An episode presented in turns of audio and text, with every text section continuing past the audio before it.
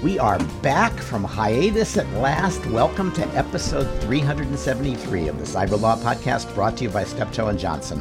We're lawyers talking technology, security, privacy, and government, and the views we're about to express don't reflect those of our institutions, our clients, our customers, our families, our friends, our pets, pretty much nobody, maybe not even us, three weeks from today. Joining me on the news roundup will be Matthew Heiman, who's a senior fellow and director of planning at the National Security Institute uh, at George Mason, Michael Ellis, who has held lots of positions in Congress and the White House and is the founder and principal of Nautilus PLLC, and Brian Egan, who is my colleague here at Steptoe and who's worked in national security matters inside the government as well as in private practice. And I'm Stewart Baker, formerly with NSA and DHS, and the host and chief provocateur for today's program. Uh, there's a lot of stuff to cover. Uh, we're not going to try to cover everything that happened while we were on hiatus, because that's all of August plus a little. But we will cover some stories that are a little older than usual. Uh, uh and I think China produced the most actual news, uh, tech news. Matthew, uh, lots happened involving China. Not surprising, maybe, but China itself made a lot of this news. Yes. So it did it through a few different means. First, it passed as of September 1 a data security law which is going to which allows China to sort of classify data or it's going to mandate that companies operating in China classify their data based on China's national security priorities. They also passed a data privacy law on November 1st. And that law has a lot of the features that we've sort of gotten used to in GDPR. It talks about always minimizing the scope of data you gather for the purpose. It talks about giving, in this case, primarily consumers opt in rights. It also creates rules around outbound transfer of data. And what's interesting is to see how quickly China has taken advantage of these laws for to further policy ends. Yeah, I, I, I, do think that I've been complaining for years that GDPR and privacy laws generally serve the interests of the powerful and the privileged, eh, in part because they're so vague that you can pretty much hang anybody for violating them, as we've seen with Facebook in the United States and all of Western, all of the American companies in Europe. And I think the Chinese finally realized that's not a bug, it's a feature. This gives them yet another oh, stick to beat their tech sector, our tech sector, Europe's tech sector, if Europe ever gets one, uh, with. Uh, and nobody can complain because everybody in the West has the same law. That's right, and I think uh, from China's perspective, it even gives um, the government there greater power than Brussels ever dreamed of because they don't have to contend with a truly independent judiciary or any sort of check on whatever interpretation they might come up with. So, I, to your point, I think it's it's much more a, a sword than a shield for China's individuals. It's more of a sword for its government and, uh, you know, if you look at what they did to Didi, the uh, ride hailing firm, you can see them beginning to rattle that saber. Where they oh, essentially no, actually, told pl- Didi, plunge it deep into people's breasts. Yeah, yeah where they told Didi to, that you can't bring on any new users of your app. And so I think we're going to see more and more of this. And this is just replicating what people began talking about maybe 10 or 15 years ago, which is that there'd be sort of two spheres of the internet. There'd be the West and there'd be China. And this is just taking that, you know, another step down that road. Yeah, we're going to see the same thing in antitrust. We're already seeing the same thing in competition law in, in China. Corrupt practices, anti bribery, same thing. It's highly discretionary in a context where there's a, there are a lot of bribes being paid. Which ones you prosecute is a deeply political decision. So yeah, it's we have handed a lot of uh, swords to to the Chinese government by pitching all of these laws to them, and we're gonna um, probably not going to love the consequences of, of doing that. So the SEC has started pushing back on some of the mechanisms that Chinese companies and U.S. investors have used to try to participate in the growth of companies in China uh, and the Chinese policies like the data security policy that have cut off access to data. What's the SEC's latest move in this area? Well, it's a pretty big move. They've sent, essentially said that no Chinese listed, no Chinese company can list on a public exchange in the U.S. right now. And to the extent that there are Chinese companies that are already listed, some of them use these variable interest entity mechanisms, which are often based in places like the Cayman Islands. And the so SEC this is where, is where you end up you you end up with a partial interest in a company that has some vague but not very clear ownership right to the Chinese company. Right. So you hold a share in something that may be related to the operating entity, but you don't hold a share in the operating entity. Typically, for most companies, the operating entity, of course, is the one that signs contracts and employs people and takes on risk and executes obligations. This is, think of it, if you think of it like an upside down tree, it's a, a distant appendage from the opco. And so the SEC has said if you if that's your mechanism, you need to clearly disclose that in your public filings. They're also mandating that you start to disclose, and this is where Didi comes back, have disclosures around the risks that uh, as a Chinese entity you may be under as a result of both the data privacy and data security laws.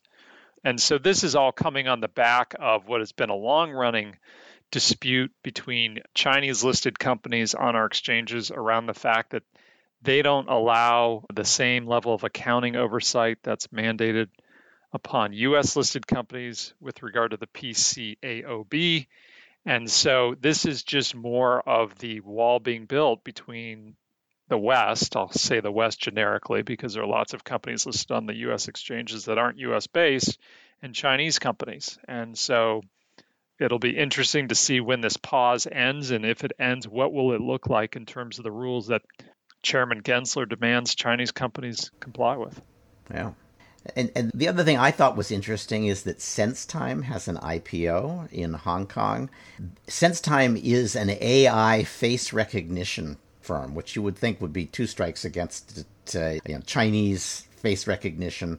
Uh, and indeed, they were put on the entity list, which means that no company can sell them anything from the United States if it's on the the technology list the that Commerce maintains and Commerce maintains you know practically everything is on their list pencils are on their list and despite that this is looks like it's going to be a pretty successful IPO which argues as you said for the idea that we're already seeing a pretty substantial divergence in the two economies I think that's right, Stewart. And I think you're, you know, they listed on the Hong Kong exchange. And I think that's going to be China's outlet for its sort of, you know, highly valued tech entities. If you're in the Chinese sphere, you list in Hong Kong.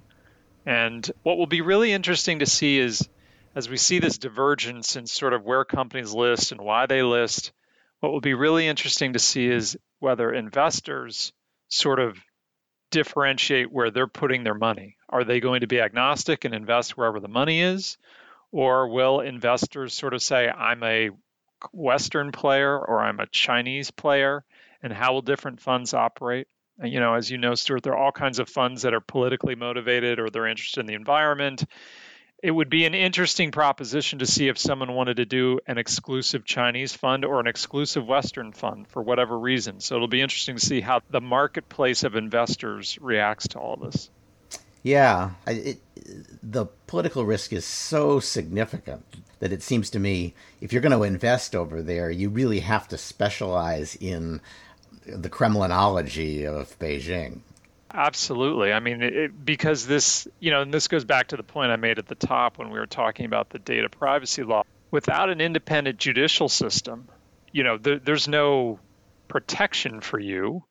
And so you've really got to have a good sense of which way the political winds are blowing, and they can change direction dramatically quick, as we've seen uh, with other Chinese tech giants like Ant Financial and others. When the Chinese, you know, leadership decides you're out of favor, you're out of favor fast, and that could really have some downside risk if you're an investor. Yep. Okay, well, let's switch uh, our focus to Capitol Hill because kind of surprisingly, in a time when the partisanship couldn't be higher, there's a breach notification bill that is, or two bills now on the House and Senate side that have bipartisan support that look as though they are within that, they're conferenceable. Uh, the differences are not e- enormous, but it will make a pretty significant difference in cybersecurity practice. Michael, uh, how good are the prospects that we'll see an actual law by the end of the year? You know, Stewart, it's got a real chance. You have on one side a Senate bill led by the Intelligence Committee chairman and vice chairman, Mark Warner and Marco Rubio, and joined on to joined by almost all of their colleagues on the Intelligence Committee. That is one contender. And then on the House side, a separate bill drafted by the House Homeland Security Committee, another bipartisan effort. So this is an interesting issue where, unlike many other issues on Capitol Hill, this is cutting not on party lines, Democrat versus Republican, but along committee lines. The Intel Committee on the Senate side versus the Homeland Committee. And the goal appears to be to have a, a pre conferenced version that could hitch a ride on the Defense Authorization Act that will if tradition holds, will be enacted by Congress later this year. They've, they've gotten you know 50 some defense bills in a row enacted into law, so they're hoping to keep the, the streak alive. You know, one downside of this approach is that you know neither bill has been through a formal committee process, neither has been you know marked up and with a chance for other members to offer amendments that might improve both bills, and neither has been through you know the floor of either house. So they're going to try to do all of the, the conferencing work up front and behind closed doors, and then put it in the defense bill and get it enacted into law by the end of the year. And you know there are while there's a lot of common ground between the two bills, there are some pretty significant differences as well. And industry appears to be lining up behind the the House Homeland effort. Let me just stop you on that because it's counterintuitive that the House of Representatives would be more business friendly than the Senate, and yet that seems to be the case with this draft. Yeah, and I don't have a good explanation for why the the House has been more susceptible to, to industry influence than than the Senate here. But you know, the House bill will give companies 72 hours to report an intrusion and only requires them to report confirmed intrusions to Department of Homeland Security to CISA. The Senate bill, on the other hand, only gives them 24 hours, and they have to report not only confirmed intrusions but potential intrusions, which you know, you can just imagine being a, a nightmare trying to sort through all of the, the possible reports of potential intrusions and, and, the flood of data that will come into to DHS. The House bill also has. Yeah, you, you, you, can imagine them yeah. just saying, "Let's just keep this line open." yeah, and and I, I think you know ultimately you'd want to get this to the point where companies are able to share in an automated fashion, and everyone has agreed on the parameters of a report, such that this is all happening automatically, and there's no should we report or shouldn't we report discussion within a company because it's all been worked out in advance of these are the kinds of incidents that everyone agrees we need to report and they will report and these are the kinds of incidents that we don't need to report. And that allows that kind of real-time sharing would allow the reporting to actually be meaningful because the you know the idea behind all of this is you'll report the information to, to DHS and they'll be able to share the technical indicators of a compromise with other companies in time for them to defend themselves against the same attack. And it seems difficult to see how you're going to you know, share the information on a meaningful in a meaningful way with 72 hours for companies to share, and then goodness knows how long it takes the government to push the technical information out to other companies after that. Yeah, I think both of those deadlines make it unlikely that you're going to be able to give people, in most instances, a, a an estimate of how serious the intrusion might be. Uh, but once you report, you have to continue to report. So I guess the theory is you barf up whatever you got, and then you uh, start providing more detailed and more useful information over time. That's right, and both bills you know, outsource the actual details of what you know what must inf- what information must be reported to CISA in a rulemaking process. So that's where the devil will really be in the details to make sure that the report is something that's useful and meaningful and not just a flood of noise of, you know, here's a lot of information, we don't know what it is, sort it out, government. Yep. And I noticed they give CISA subpoena power, which CISA hasn't had much of until now. So this is a pretty big deal for DHS. It is. Uh, CISA has been after the administrative subpoena power for years. So, you know, there, there are some good arguments as to why they, they would need that. Some of the you know good arguments on the other, uh, on the opposite side of the measure as well. One aspect I was hoping to see in these bills that I don't, so far at least, is some attempt to take on the patchwork of existing regulatory requirements to report from the SEC, from FERC, from the FTC. You know, the House bill has a provision that asks CISA to try to harmonize its requirements with other regulatory requirements, but that just means that you won't have contradictions, hopefully, not that you actually allow companies to make one report instead of six. Yeah, that is unfortunate. I mean, it strikes me as unlikely that the House can go further than that because it starts to tread on the jurisdiction of other committees, which will be ferocious in their opposition. Senators care less about jurisdiction. I mean, maybe it'll come out of the uh, the Senate, uh, but probably it'll be the it'll have to be the next legislation rather than this one as coordination efforts start to get a little threadbare. Yeah. Okay. So while we were on hiatus, the entire U.S. supported regime of Afghanistan collapsed practically overnight. Uh, and there have been some stories about the tech consequences of that, which I would say are distinctly second or even third order, but probably with a catastrophe this large, even second and third order effects are pretty big. Brian, what what are the tech consequences of the fall of Afghanistan, or at least the American-backed regime there? Well, there's one one thread is a concern about the data that the government of Afghanistan had compiled on Afghan citizens for payroll and other purposes, largely at the encouragement of the U.S. government and other Western forces. So there have been stories about a database the Afghan personnel and pay system that includes information on maybe millions of Afghans. It's, it was used essentially to help combat fraud in the pay system, both at the MOD and the Interior Ministry in Afghanistan. And there's concerns, legitimate concerns about some of the data family data, community data, potentially being sensitive for the folks in that database if the Taliban uh, controls that database from a, a, second thread that may be of more interest to U.S. companies is really uh, tied to the prevalence of U.S. tech firms in Afghanistan, where Facebook, Twitter, uh, YouTube, Google, Microsoft all had or have uh, significant presences in Afghanistan in one way or the other. So, for example, Google reportedly had contracts where two dozen of the key Afghan government ministries hosted their email accounts on Google servers. So, one issue coming from that is a security issue where Google, presumably under the encouragement of the US government, has apparently taken steps to secure the email on those servers from the Taliban, who is reportedly trying to access the email and other data on those servers. Microsoft also has access to or contracts for servers with some of the other government ministries and presumably is under kind of the same types of steps and inquiries.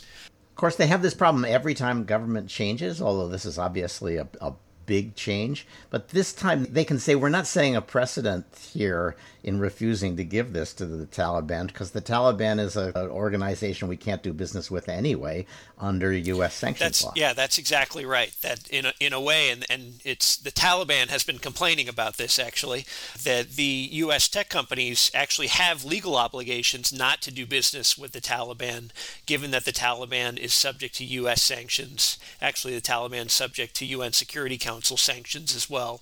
And so there's a, a kind of another issue where the Taliban uses WhatsApp and Twitter in particular to communicate.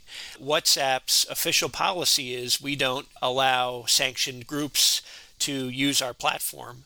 Of course, because the communications are encrypted on WhatsApp, figuring out who is actually officially affiliated with the Taliban is tricky for WhatsApp, but they are going about trying to shut down accounts where they find out about them, where there's an official connection to the Taliban. Same with Twitter, same with YouTube. uh, which has led the Taliban spokespersons to complain that the U.S., which is supposedly in uh, favor of free speech, is cutting off the Taliban's uh, voice because of the Taliban's reliance I, on these I, platforms. I, I, love the idea that the Taliban is complaining that they're being knocked back to the 13th century by uh, U.S. technology measures. Yeah, there's there's lots of ironies built in, built into a lot of the subplots here. Okay, I, that strikes me as you know interesting, but probably it will end up resolving in a way that's not very favorable to the Taliban without a lot of liability to to U.S. companies. Although WhatsApp's ability, you know, if they just have a little pop up box that says, by the way, are you a member of the Taliban? And click yes or no. I, it, no one will think they're really enforcing the rules. But if they start to find ways to identify Taliban accounts by their metadata, they're setting a precedent for doing that in other contexts that they may be less comfortable with. All right. Well, from the Taliban to Texas. Uh, Texas surprised everybody over uh, August 1st when all the Democrats left and nothing could be passed.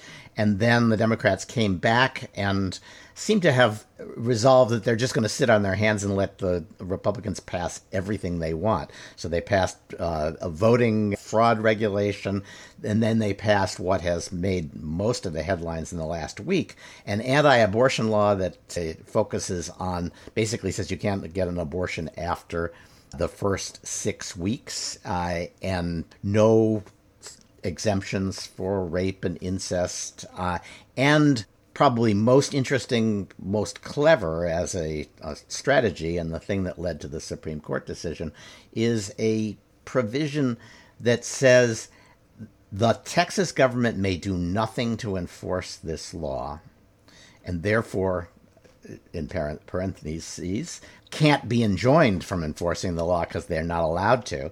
Instead, it's a kind of bounty system in which you can get $10,000 if you can sue anybody who is aiding and abetting in the provision of an illegal and now illegal abortion, uh, and your attorney's fees will be paid, uh, and anybody who wants to bring that lawsuit can.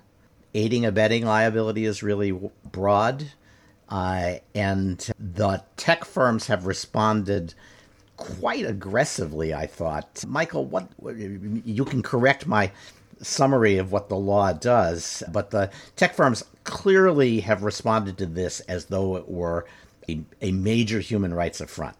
Yeah, I think your summary was about right, Stewart. and you know, this is almost something that like a devious Fed courts professor would have come up with for for a final exam question of a, a private yeah. privatizing uh, well, the, enforcement. The guy who came up, yeah. the, the, guy who came up with it, it was, I think, an Office of Legal Counsel uh, and, and Solicitor General of Texas. Uh, it, it's it is clever because it means, I, what I clever about it is because there's some doubt about whether the Supreme Court is going to get rid of Roe v. Wade you have to face the prospect that you will lose these cases at the end of the day.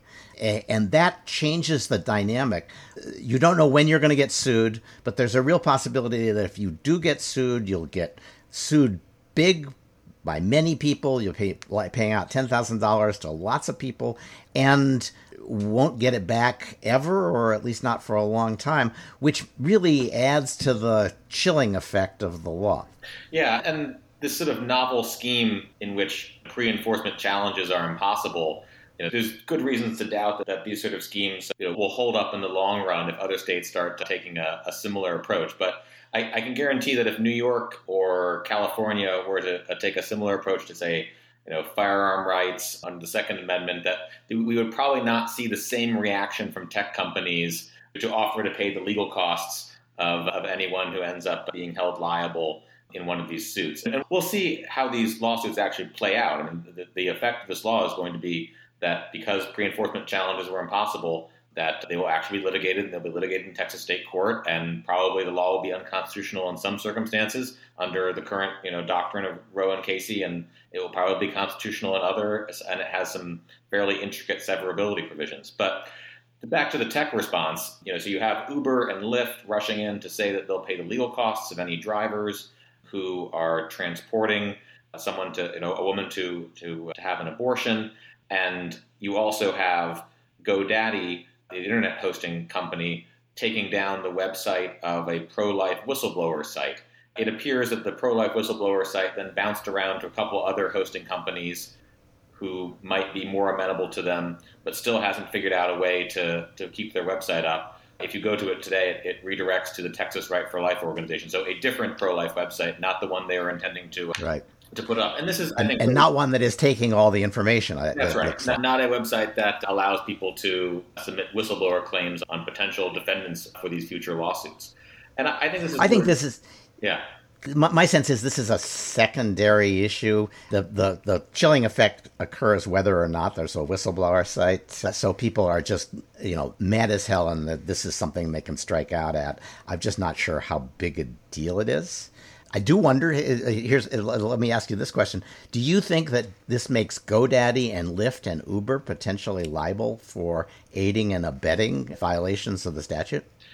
You know, aiding and abetting liability can be so broad that they they could be, and I think that they might welcome the chance to to litigate. Ah, yep. Yep, that you may be right. Although I, I think you're right that if it's in Texas court, that means they they have to take you know three appeals or two appeals up through a judiciary that's been appointed by a lot of Republican governors, uh, and and then bet everything.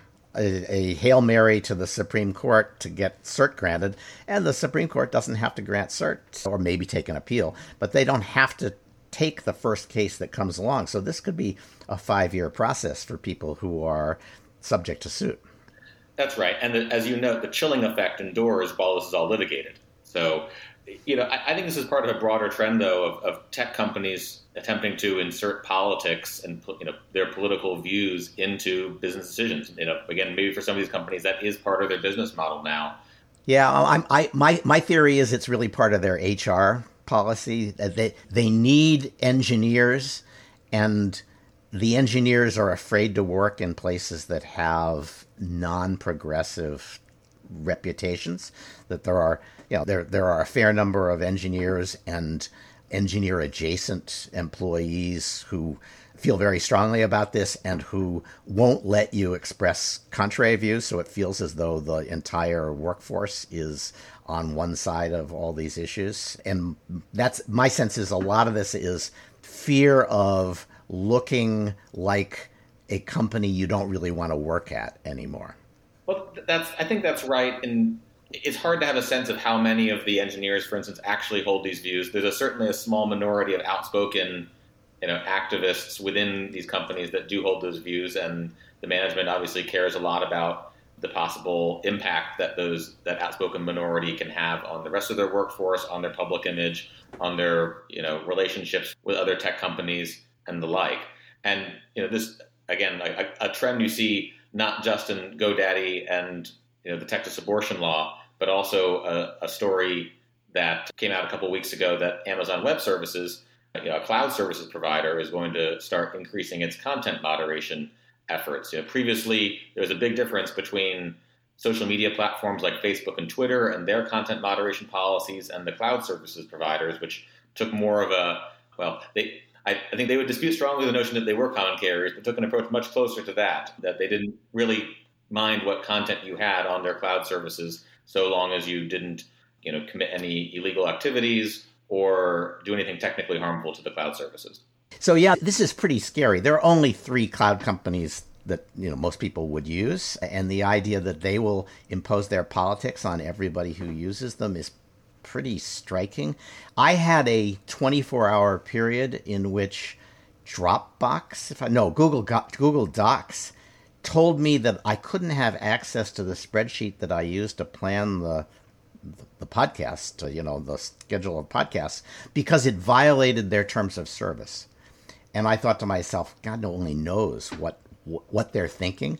They took it down and took it back very fast, but it said to me, they're reading my documents that I maintain and edit, and they're deciding whether they're politically acceptable or not. That's pretty disturbing. Uh, and of course, and I've started to do this, you can encrypt it, uh, and then they can't read it. But it's it, it, it's simply unacceptable that people who are basically offering a service in which you send your documents to them because they have a better mechanism for storing them than you do. And then they say, oh, I'm sorry, we don't like your politics. We're going to take your document back. In fact, we're not going to give you access to it. So I, I noticed that uh, Texas has passed a law banning censorship of conservatives, a, sort of following in the Florida footsteps, but thank God, without the Disney exception. Uh, uh, did you read the the law? Is it basically just DeSantis swarmed over, or uh, and and de-Disneyfied, or is there something interesting there? Uh, it's pretty similar to the Florida attempt. They, they limited it to social media platforms of 50 million or more users, which I think is their way to capture the folks that they want to, Facebook and Twitter, and, and not inadvertently sweep in a, a smaller company, you know, maybe a Texas based company that has a service that might be construed as a social media platform. You know, and I suspect that law will meet similar First Amendment challenges that the Florida law has has received. And the Florida law right now is enjoined and on appeal to the 11th Circuit. So I, I think one of these state laws will end up at the Supreme Court, and that will be the way it is decided because there there is a lot of momentum in in red states to take on big tech censorship for just the dynamics you described. So I, it seems to me you could give this exactly the same treatment that the abortion law gave their structure. There is some doubt about how the Supreme Court is going to come out on this case, uh, whether 230 really is as broad as Silicon Valley's lawyers will tell you, and a lot of judges have, have been persuaded to say, or whether the, the Supreme Court's going to take another look and cut it back. If you think there's a risk they'll cut it back, then having large liability accumulate over years while you're litigating your test case is pretty disturbing. And so they could set something up that said, no, uh, the state of Texas is not going to enforce that, but people who have been censored can sue. They can get $10,000 for every act of censorship. They can get their attorney's fees. They they never get charged with attorney's fees with having filed the cases. And you'll find out if you're Google or Facebook or AWS at the end of five years whether you owe all that money that's been accumulating in state court. Yeah, I, I, think the difference there would be because of 230, the tech companies would assert that as a shield in in in, yeah. in, in litigation, right? And the, the, issue of whether 230 immunizes that I think the, que- then be the issue. yeah, that's the question. right. Two, 230 does not, I, in my view, it's not as broad and read straight as opposed to with the spin that, that Silicon Valley successfully put on it. Read straight, I, it says, I think, when you are refusing to publish something, you need to, it, it needs to be because it is pornographic, violent, or similarly objectionable, not just objectionable to your woke workforce. And that's a hard question. I, the law is mostly against me right now. The decisions are mostly against me, but I think the law is written is, is closer to my view. I think it's also where the Supreme Court could easily end up. And so for companies that are relying on that broad reading, which is really what you have to do to justify all the censorship that's going on, there's some potential liability here, and you could see some chilling of their enthusiasm for censorship if if somebody took the same tack. So it'll be interesting to see how this abortion law works out, not just because of the abortion issue, but because of what it mean, might mean for the anti censorship provisions of state law. Yeah, and as you note, there are a couple circuit court opinions that do adopt that broad reading of 230, and there was a very good opinion by Justice Thomas late last year pointing out that just the text of the law does not support that broad reading. So I, I could easily see the Supreme Court adopting a, a, narrower view, but it'll be a couple years before we get there. And in the meantime, you know, these circuit court opinions, I think there's a, you know one in the Ninth Circuit that's especially uh, especially broad will, will continue to be the basis, I think, for the tech companies' censorship. And as you note, you know, there's you you really don't have a lot of options when it comes to cloud services. There's a couple big providers, and it's not easy to go start your own cloud service if you're dissatisfied with the with the commercial options. Yeah, exactly. Now, maybe there's a way to do this. Maybe there, that somebody could set up a, a, a service in which he says, "Send me your stuff. I have a little cloud, but basically what I do is I just encrypt all your stuff and I send it to AWS. They don't know who it's from. They don't know what it is, but I do. And when you ask for your stuff back, I'll decrypt it and give it back to you. Uh, so it may be that uh, you can beat the the censors with with encryption. At least until AWS says that violates the terms of service for reasons they won't explain and then shuts them down. uh, that's right. You're exactly right. Uh, all right. Let's go back to China, but this time uh, the U.S. perspective on it. Matthew, we've been we've heard a lot over the last six months about the China initiative at the Justice Department uh, and the fact that there are China economic espionage investigations in every single district of the that the FBI has agents in charge of. The terms of that engagement have changed in the last few weeks as uh, a bunch of cases have been dropped by the Justice Department. They were mostly visa fraud cases in which people hadn't properly, in Justice's view, disclosed their connection to the Chinese government before they took money from U.S. institutions. What's the reason for this, and what does it mean going forward for the China initiative? It's hard to say. So, I mean, the news reporting says that five of these cases have been dropped.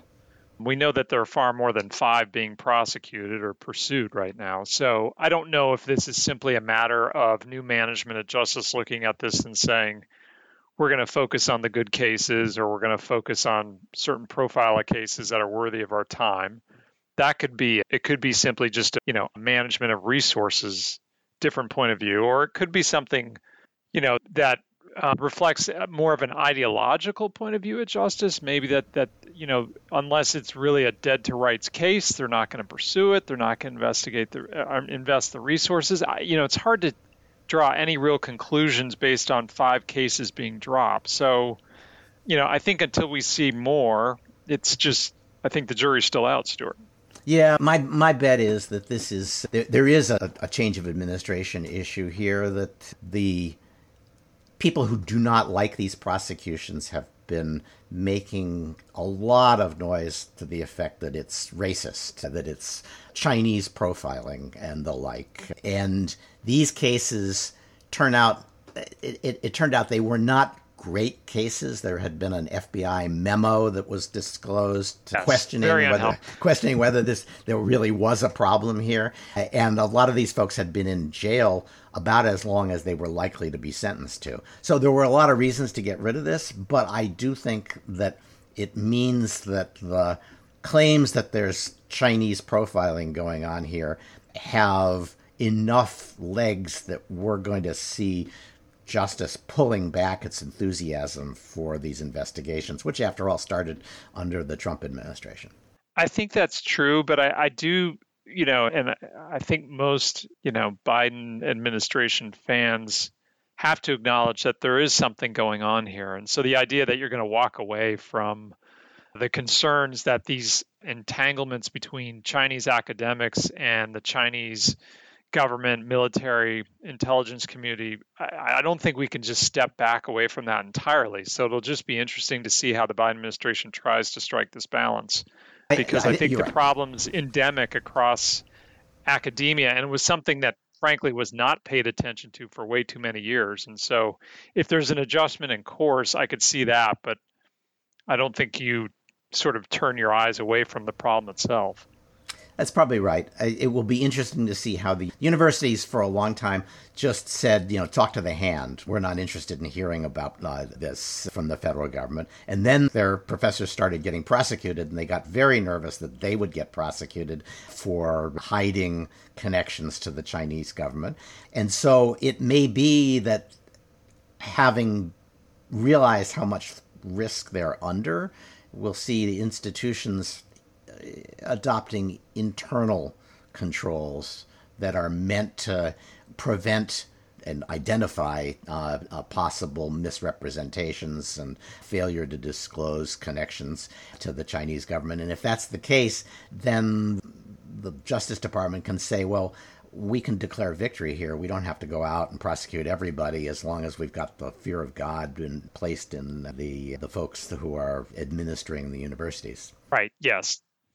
Agreed. Uh, and you know, one, one, one group who certainly is profiling here is the Chinese government because they're you know, specifically targeting you know, Chinese researchers with their recruitment attempts, Chinese American, you know, because they make an appeal to to heritage. So uh, it struck me as this, this story is, is, is certainly a, a, good intent to look for profiling and to be, be conscious of that, but they're sort of ignoring the uh, the elephant room here that the one profiling is the Chinese government and its economic espionage. Yeah. Absolutely. I, I mean, I uh, I have talked to people, you know, second generation Australians, who say, you know, when I deal with uh, uh, Chinese government officials, they tell me I have an obligation to my country, which is theirs uh, to provide information or assistance. It's a profound cultural view that if Americans had it, would be condemned as racist out of hand. Uh, and I think that expectation that at the end of the day, anybody who's overseas but ethnically Chinese owes something to the motherland is going to mean that if you're looking for people who are at the uh, in the target zone for recruitment by the Chinese government, it's going to be people who are ethnically Chinese. All right. Uh, so Apple made a lot of news that we can skip over because they uh, uh, their most recent news is uh, never mind, uh, not quite, but close. Michael, uh, they had a whole bunch of child pornography uh, prevention or regulation moves that they were planning, and now have backed off, saying, we're going to rethink this and come back and try it again, which they may or may not do. What was it they were going to be doing that led them to get into so much trouble? And where do you think it really is now that they've announced that they're putting it on a back burner? Well, what Apple was trying was a fairly clever approach to detect child pornography uh, and other child abuse material on users' iPhones without sacrificing the privacy values that, average, that Apple has you know, prided itself on and really made part of its marketing campaigns in the past. And the way they were going to do that was by m- matching encrypted hashes of the images on users' phone against known child pornography encrypted hashes. So the National Center for Missing and Exploited uh, Children maintains a, a database of known child pornography images. Those images would be hashed, and then they would compare the hashes to each other. And if there was a sufficient quantity of matches between a user's phone, between the hashes on the user's phone and the hashes in the database, I think 30 was the number that Apple said would trigger review. Then it would go to a manual human review, and if the human at Apple looked at it, only then would it be referred over to law enforcement. There are a couple big problems with this approach, but at least was was novel in its attempt to avoid actually reviewing the user content to identify child pornography, at least not until it reached that threshold and got to the, the manual review. One obvious problem is that you're relying on, I mean, here the National Center for Missing and Exploited Children to come up with the, the database of hashes to, to look for. But you know, the, the, that process of comparison is a black box, and you know, I have no reason to think that the National Center for Missing and Exploited Children would abuse it. But you can imagine, certainly, speaking of China, as we uh, were earlier, that if they were to, you know, upload images of tied to political dissent as child pornography, then you know, that's what the system is designed to look for, and that's what it'll match against. And Apple has no way of knowing what images are in the database you matched against, at least until that. Chi- the, as I remember, Michael, that the, the Chinese government famously banned for a while all images of Winnie the Pooh because there was a meme going around that Xi Jinping looked just like Winnie the Pooh. Uh, that was offensive to obviously Xi Jinping. Uh, so yes, you can imagine that there are a whole bunch of images that the Chinese government would love to have banned as unacceptable. And they can do it now, right? this is what, what I'm, I find most interesting. The, when the FBI asked the Apple to come up with a way to upgrade, update their software in a way that would allow the FBI on one phone to skip the 10 bad pin number limit so that they could run to exhaustion and find the the pin that would get them into the terrorist's phone. Apple refused, saying if we demonstrated that we could do that, then a whole bunch of bad com- countries would ask us to do that for their own purposes, for their own evil censorship purposes. And what they did in in announcing they were going to do this for child pornography is announce, yeah, we can do that. And so if you're a bad government, you now know that if you if you're determined enough, you can go to Apple and say, "We want you to do that, but for Winnie the Pooh." Uh, and now that Apple has demonstrated that it's doable, they don't have any any place to hide other than, I guess I don't really want to do business here that badly which, as we've seen from some of the recent reporting on the various compromises Apple made to do business in China, you know, their track record, track record suggests that when given the choice between giving up the Chinese market and compromising and giving the government what it wants, they will give the government what it wants. You know, Apple is in a tough spot, as I, I think all the, the, tech companies are with this issue. Obviously, they have a, a noble intent of trying to reduce um, and eliminate you know, the, the transmission, the spread of child pornography on their devices. But the rollout here was, I think, you know, a little ham-handed, and I am skeptical that they'll be able to come up with a way to address the privacy concerns when they, if if they do come back later this year. But doing nothing is not an ideal option either. You know, Facebook apparently reports 200 million child porn files a year to NCMEC, and Apple reported 250 that's like multiple orders of magnitude. It, it, it, you, you can't say that Apple is trying very hard if that's all they've done. Uh, and I, my bet is they intend to start encrypting everything that is sent to the cloud, which means there'll be even less available to law enforcement than is today. And this was probably their effort to say, but that's okay. We can at least take care of the child porn problem by using this cool mechanism for ex- inspecting hashes on the phone. If they don't do that and then they try to encrypt everything that goes to the cloud, they're really thumbing their nose at NCMEC and everybody else who's worried about child abuse, plus the FBI and law enforcement uh, in a way they haven't up to now. So they are, I, th- I think they're going to be in a bad spot, and so maybe having this just down the memory hole isn't going to work for. It. Yeah, and you know they also tried to to roll this out at the same time that they rolled out a feature to alert parents of potentially you know obscene or sexual content on their children's text messages in their iMessages, which again seemed like a a, a good feature, have, helping parents to you know and not too controversial. To, right? It wasn't but, all that controversial.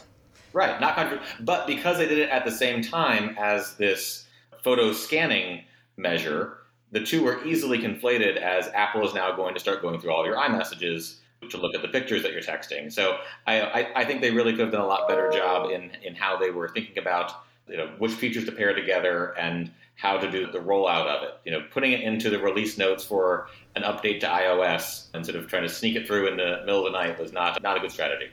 Okay, so let's do three quick hits. Uh, Brian, NSO Group is being investigated by Israel uh, as a result of the leak of some of its target uh, information, which it insists was not its target information. Uh, this is the first time the Israeli government has done anything that kind of lifts an eyebrow at NSO. Do you think this is serious, or is it just as one person described it? I think it's a necessary step by the Israeli government that's unlikely to yield any meaningful changes. You know, the Israeli government already regulates NSO, the MOD licenses the exports of its technology and software already. So the idea that the Israelis don't already know a lot of what NSO is up to is is not true. Yeah. And presumably they have, you know, they have an interest in having Israeli software on as many controversial phones as possible. Yeah, uh, you know, if they can get to the bottom of the the list of 50,000 phone numbers and what that actually means and if it means anything, that would be interesting. But I think you're right that they're already picking the friends who get access to this technology. I don't think that's really going to change because of this this publicity. Okay. All right, Michael, the, the Cyberspace Solarium Commission will not die, and I kind of have a, a sneaking uh, admiration for them. They are determined to keep pushing their recommendations, and they've put out a report card saying, uh, hey, we got, I think, 40% of what we asked for the first time, and we think we're going to get another 25%, and there's only 5% that we think we're not going to get. Uh, eh, obviously, there's a certain amount of uh, gilding of the lily here, but they actually have had a significant impact. What did you think of, you know, what did you learn from looking at that report card? Yeah, it you know, goes to show that Congress can be quite insistent on some things. If you get, again, if you get the bipartisan support, which this commission had, and some of the recommendations were well founded, some of them we'll see how, you know, how the national cyber director position really is going to play out. But there's no denying that they've had success by continuing to, to push on their recommendations.